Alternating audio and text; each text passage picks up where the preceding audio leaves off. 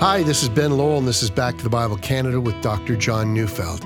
Today we continue our series Wisdom Matters with a message titled The Evil Woman or Man. So let's turn in our Bibles to Proverbs chapter 6, verses 20 to 35 as we join Dr. Neufeld now.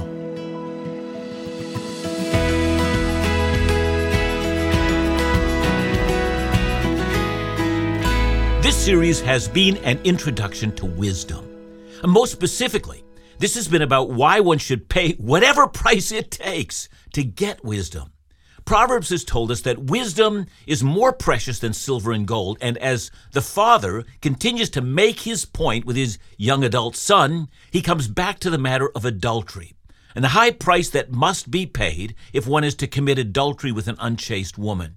You see, it turns out that it's not only the getting of wisdom that demands a price, but also folly demands a price as well. The abandonment of virtue demands a price. There's a price to pay. Uh, the difference between folly and wisdom is that the, the price one pays for wisdom, that's a price worth paying. The price one pays for folly, well, let's learn about that today. So we start with an introduction to today's teaching, and it's found in Proverbs 6 20 to 24. My son, keep your father's commandment, and forsake not your mother's teaching. Bind them on your heart always, tie them around your neck. When you walk, they will lead you. When you lie down, they will watch over you. And when you awake, they will talk with you. For the commandment is a lamp, and the teaching a light. And the reproofs of discipline are the way of life, to preserve you from the evil woman, from the smooth tongue of the adulteress. Now we see in this section that the mother also becomes involved in the instruction. But let's remember, that's not the first time the mother is mentioned. I mean, she did show up back in chapter 1, verse 8, where the son was called to hear his father's instruction, and then also he was not to forsake his mother's teaching. Even though the majority of the conversation does happen between father and son, one's not to get the impression the mom's not involved. And from my perspective, she shows up here to reinforce for her son that while there are good women, there are also evil women. Now, let me stop there for a moment. You know, in our day, where abuse and sexual impropriety of men is a serious matter indeed, a matter we must not pass by, and yet it must also be said that the fall and the effects of the fall are felt equally in both men and women. And that's to say, neither men or women are more virtuous than the other. As there are evil men, so there are also evil women. And in the last section, that is in Proverbs 6 1 to 19, we met the foolish man who had become security for a neighbor. Then we met the man who was a sluggard or who was lazy at his work. Next, we met the perverse man of wicked speech, and then we learned seven things in a man that the Lord hates. And now, in the last half of this chapter, we meet the wicked woman, the woman this young man must avoid. And in order to stress the seriousness of this, the mother is involved. And when it comes to this teaching about the immoral woman, you'll notice, as we have noticed before, that in verse 23, that this teaching is in the form of a command. But we also noticed here the command is a great blessing. It's called a lamp and a light. That is, to keep the command dispels the darkness. And for that reason, you know, back in verse 21, the young man is to bind this teaching in the form of a command around his neck like a chain. And the picture we get is that he is to memorize the teaching so that the teaching is permanently impressed on his mind so that whenever he gets into a situation, he will immediately turn to the teaching that's always felt. Verse 22 says, When you walk, the teachings will lead you. Now, we don't notice this in our English translation, but in the original Hebrew, the word teaching is also the same word as wisdom. It's a feminine noun. And so the text before us wants the son to make her, that is the teaching, and not the temptress, his companion for life. And when she, that is the teaching, she will lead you when you're involved in life's activities. And when he goes to sleep at night, the teaching watches over him. And when he awakes to face a new day, the first thing that's there is the teaching regarding sexual faithfulness. And it, it greets him as he sets out in the day. And we might think, well, now, isn't that a bit of an overplay? I mean, isn't he obsessed with thoughts of the immoral woman? But it's quite the opposite. He is not to think of the immoral woman, he is to think about the disciplines of the teaching regarding faithfulness. See, I have a memory in that regard. I was on a missions trip with three other men. We were going to Romania. We were delivering medical supplies, but I was also doing some teaching there. And this was a number of years ago in the days when the communist dictator of the country had just fallen and everything in that country was changing. Well, the four of us had flown into Budapest in Hungary, and from there we would drive into northern Romania. But as we arrived in the city of Budapest, we decided to find a place to eat. You know, one of the men said he knew a wonderful place that overlooked the famous Danube where it flowed through the center of the city. And so the four of us set out walking from our hotel, having a map and an idea where to walk. But unbeknownst to us, we walked through a red light zone, a place where prostitutes were everywhere. Now, we were in no danger, either physically or even in terms of temptation. But suddenly, a young woman blocked my way and propositioned me, and I was shocked. And in my shock, the only thing that I could think of saying is holding up my marriage ring and saying, I'm married. Well, it seems strange that I said exactly those words. I suppose I should have said, I'm a believer in Christ, devoted to Christ. But it all happened so suddenly, I really didn't know what I was saying. But in an instant, the young woman said, Well, that doesn't matter. And that's where all my teaching just kicked in. I said, Well, it matters to me. It matters to my wife. It matters to my kids and it matters to my God. And the three other men by then had surrounded me, and on we went. But I've thought about that since. She said it didn't matter. And I said it really matters a great deal more than you'll ever realize. See, it's the difference between two profoundly different worldviews, profoundly different ways of seeing what truly matters. See, in our world, it's become quite a common statement for those who have no concept of sexual faithfulness to say, well, it's only sex. But faithfulness is never an only concept, it's about all of life. And that's the point to the introduction of this passage binding the teaching of faithfulness around your neck so that it's always there is given with the understanding that the young man will never know at what point he will be required to retrieve the teaching. And so the idea being stressed here is allow this to become an essential part of your life. And what's the outcome? Well, we find that in verse 24 to preserve you from the evil woman. That is, he's going to need protection from this woman. And why? Well, the answer comes in the latter part of verse 24. She has a smooth tongue. That is to say, she is smooth talking.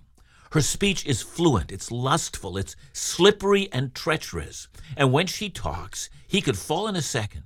She will no doubt flatter him, and he will no doubt be overwhelmed by her beauty, and in many ways he's going to be a sitting duck for her. And he would be, were it not for the teaching of his father and mother. And of course, the teaching they have given him comes directly from Scripture. The seventh command says, You shall not commit adultery. The Lord forbids it. It's a great evil against God. But to know the teaching is one thing. The teaching must be explained as well as the way of faithfulness that has to be addressed and exalted. The young man needs to make a hero out of faithfulness and a villain out of unfaithfulness. It's never correct to say, well, look, you know, it's so easy to fail. Of course it's easy to fail. But it's also true that one can be guarded so that the opportunity of failing is lessened. Let me suggest an illustration. And I take this illustration from the world of sinkholes. You know, a sinkhole is an underground cavern over time, the cavern weakens and there are vibrations in the ground, cracks appear, so forth. And from our perspective, you know, the disaster happens suddenly. The ground opens up. There's a catastrophe, you know, and suddenly cars and entire houses are swallowed into the earth. But long before the catastrophe, the underground cavern was first formed when an underground river was flowing. Then the river dried up, and then, of course, the cavern was weakened. If we had only known that an underground dry river eventually means disaster. So it is with the unwise who fall into adultery. They didn't just fall. Either the teaching of wisdom in sexuality wasn't there, or there was false teaching regarding sexual wisdom, or the biblical teaching was ignored. And when that's ignored, suddenly a sinkhole opens up that swallows up a person into sin. And so the introduction to this passage is essential. Don't forsake the teaching about sexual faithfulness. Review its lessons. Remember it, rehearse it, go over it time and again. For if you do, you'll be wearing that teaching like a necklace, It'll be there for all to see as a reminder of what you've learned. And then when the smooth talking immoral woman or the smooth talking immoral man compliments you and eventually makes an offer, you won't be a sinkhole. You'll have been guarded. Now, what follows next in this passage is why being guarded against adultery really is such an important thing.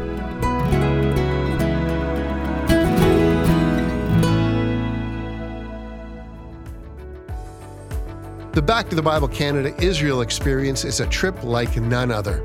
And I'm not the only one who thinks so. A supporter who attended our most recent trip said, listening to Pastor John teach the Bible while looking and breathing the air where the events he speaks about may actually have happened puts doubts of the authenticity of the Bible to rest. So make plans to join an intimate group of spiritual pilgrims this coming spring from April 16th to the 24th, 2023, and with an optional Jordan extension from April 24th to the 29th. With on location teaching from Bible teacher Dr. John Neufeld and evenings of entertainment with Laugh Again's Phil Callaway and very special musical guest Amanda Stott. For more information, the trip itinerary, or registration forms, call us at 1 800 663 2425 or visit backtothebible.ca.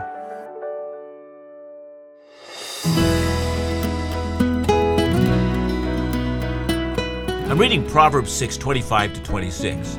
Do not desire her beauty in your heart, and do not let her capture you with her eyelashes. For the price of a prostitute is only a loaf of bread, but a married woman hunts down a precious life. You know, the opening words are the key ones, the rest is motivation. Do not desire her beauty. Both the father and the mother understand the power of sexual attraction. It's there. And their son will not be blind to it. He will notice her beauty. But the key word is the word desire. I mean, Jesus spoke about that in the Sermon on the Mount, Matthew 5 27 to 29. You've heard that it was said, You shall not commit adultery, but I say to you that everyone who looks at a woman with lustful intent has already committed adultery with her in his heart. If your right eye causes you to sin, tear it out and throw it away, for it is better that you lose one of your members than that your whole body be thrown into hell. Jesus spoke of looking at the woman with lustful intent. It has to do with engaging in the mental act of unfaithfulness. It's, it's acting out the matter in the mind, role playing how it might work out, imagining every detail. It's the act of meditation. See, I like to compare meditation to a cow chewing its cud. Now, I grew up on a dairy farm, so this really works for me. Cows have four stomachs, and when the cow first eats, it breaks down the tough food and it goes into one of the first two stomachs. And then if you watch a cow, it'll simply be standing there, and then it looks like it's regurgitating food from one of those stomachs. It comes straight up into the mouth, and then the cow just begins to chew that food all over again. And that's meditation. You know, the young man has seen that beautiful woman. Now it simmers. Then he goes over the matter again. And then he begins to replay it over and over again. James speaks about that in James 1 14 to 15. But each person is tempted when he is lured and enticed by his own desire. Then desire, when it has conceived, gives birth to sin. And sin, when it is fully grown, brings forth death. Here's how James sees desire desire tempts, but desire that continues to feed on more desire eventually breaks down whatever blockage that has been put in its way. Keep concentrating on your desire, you'll eventually conceive death. And that's the point that's being made. It's not that the young man doesn't notice that the immoral woman is beautiful. It's just that he allows that noticing to become desire. See, there's an old adage. It says, look, you can't stop the birds from flying over your head, but you can prevent them from building a nest in your hair. That's desire. So, very well, don't desire her beauty in your heart, which means don't desire to possess her. And then is added that she might capture him with her eyelashes. But then, having been captivated by her, the son is now asked to be captivated by something else. That is, what would be the price of falling into adultery with her? And here in verse 26, we read that at the outset, well, it seems curious. That is, if he had only cavorted with a prostitute, the cost would have been lower.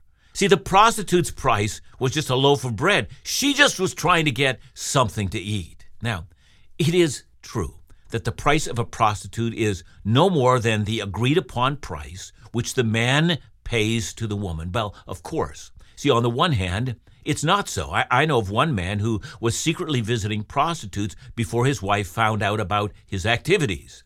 But he told me about his own experiences, and he said, I felt at a certain point as if the Holy Spirit had left me and suddenly I was bereft of God.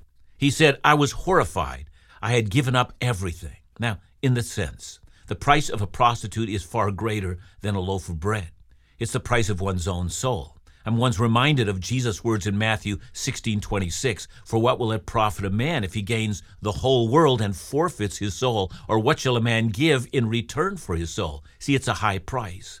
But while all that's true, the mother and the father are teaching the young son that, at least for a moment, to concentrate simply on the monetary matter of sex outside of marriage. A prostitute can be procured for a certain price. Then, once that sex act is done, the price has been paid. But contrast that to the act of sex with a married woman, adultery. That woman hunts down the precious life of her victim. How so? Well, let's continue to read in Proverbs 6 27 to 35. Can a man carry fire next to his chest and his clothes not be burned? Or can one walk on hot coals and his feet not be scorched? So as he goes into his neighbor's wife, none who touches her will go unpunished. People do not despise a thief if he steals to satisfy his appetite when he is hungry, but if he is caught, he will pay sevenfold. He will give all the goods of his house. He who commits adultery lacks sense. He who does it destroys himself. He will get wounds and dishonor. His disgrace will not be wiped away. For jealousy makes a man furious, and he will not spare when he takes revenge. He will accept no compensation. He will refuse though you multiply gifts. See, the opening rhetorical question about whether a man can carry fire next to his chest and not have his clothes burn, you know, means that certain actions can't be carried out without consequences. So let's stop and consider that basic truth. I think we need to stop and consider that because of how easily people are prone to imagining a world without consequences. I once, when dealing with an adulterous man, had him confront me. He said, Look, if you knew you wouldn't be caught, you'd do exactly what I did. See, he thought all men are just like me. And the only reason all men aren't cheating on their wives is because they're afraid of the consequences. And this is the point, however. Is it really true that you can commit adultery without consequences? Here's the answer no, you can't. It's most definitely not true. And that's a good place to begin. Imagine a world where the imaginary sex act that you ponder in your heart actually happens. Now imagine the real world with the inevitable consequences that will always follow. Yeah, you might not be caught, at least by your spouse, but you're caught by God. And with that high handed sin comes damage. And then there's the consequence of living the lie. You know, lies have to be practiced, and the practiced liar becomes a friend of Satan, who is the father of lies. And furthermore, life now becomes a series of secrets, and with secrets comes a familiarity with darkness. See, there's no such thing as no consequences for adultery. You'll pay a very high price. You're going to be burned, or as verse 29 tells us, you'll be punished, and the punishment you'll find out is more than you can bear. See, the next thing we're told, it's in verse 30, is that people do not despise a hungry man when he's caught stealing to satisfy his hunger. But, says verse 31, if he's caught, he will have to pay the price. And that's because we can't keep a functioning society and not punish theft. And here's what happens with adultery it doesn't arise out of desperation to live. That is, when the law punishes a thief, it may still offer him a dispensation of grace, or at least some understanding. Not so with the adulterer. What shall the adulterer say in his own defense? Oh, you know, I, I do know that there have been many adulterers who have offered up some kind of a defense, but it is an indefensible act. Not one righteous word can be uttered to indicate that, yeah, I did this, but please consider the following. So, what should we indeed consider? Let me say as loudly as I can. Adultery is unjustifiable before God. It's unjustifiable before all righteous men and women. But someone's going to say, But I was lonely, or I was unloved. But in truth, there is no justification. Now then comes the matter of cost. Have a look at the cost. First, you're going to destroy yourself, which includes your reputation and the trust that others once had in you. That's going to be gone for all time. Second, the dishonor will never be wiped away. I'm thinking of one televangelist who still, I understand, appears on television, but no one looking at him today has any other thought but this that man committed adultery. It will continue to walk after him from the time of his adultery to the very end of his life. It won't go away. Third, the offended husband is going to want his pound of flesh. He remembers, and if the opportunity for revenge is afforded, he's going to avail himself of that. In other words, the cost will be that you're going to spend the rest of your life looking over your shoulder. You now have enemies. Never think of adultery simply in terms of the actual act. If you fantasize about it, please also fantasize about the reality of what comes after that. Think of the fact that the sex trade worker, the prostitute, tells you her price up front, but the adulterous woman extracts her price afterward, and it is so great that if you knew what it was, it would stagger you. Keep reminding yourself of this. Remind yourself of the lives that have been destroyed, and remind yourself you don't want to be like that. Live the commands of God, and the commands of God will give you life.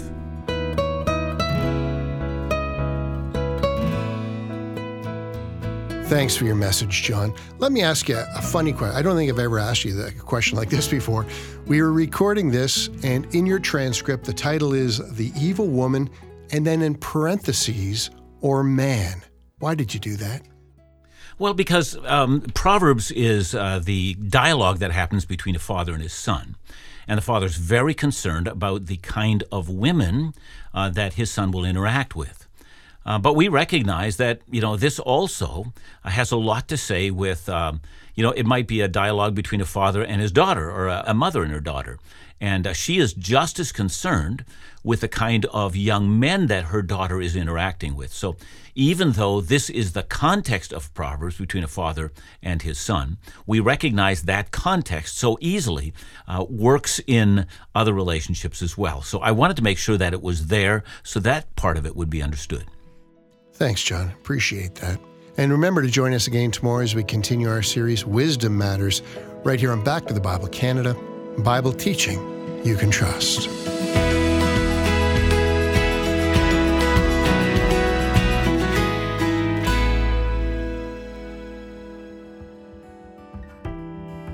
If you love reading the weekly blogs from Dr. John and Company, then you won't want to miss out on Back to the Bible Canada's bi monthly Truth in Life magazine.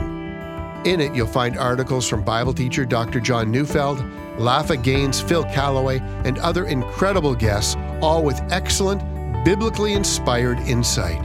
Not to mention the stunning images and visuals. Here at Back to the Bible Canada, the aim is to provide resources without barrier to help enrich your walk with the Lord. That's why Truth and Life Today magazine is free to all who ask.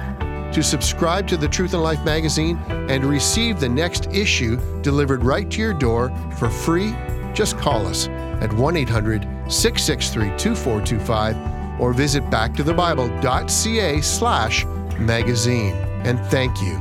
It is due to the support of generous listeners that Back to the Bible Canada is able to produce and distribute Bible teaching resources like this to all who ask.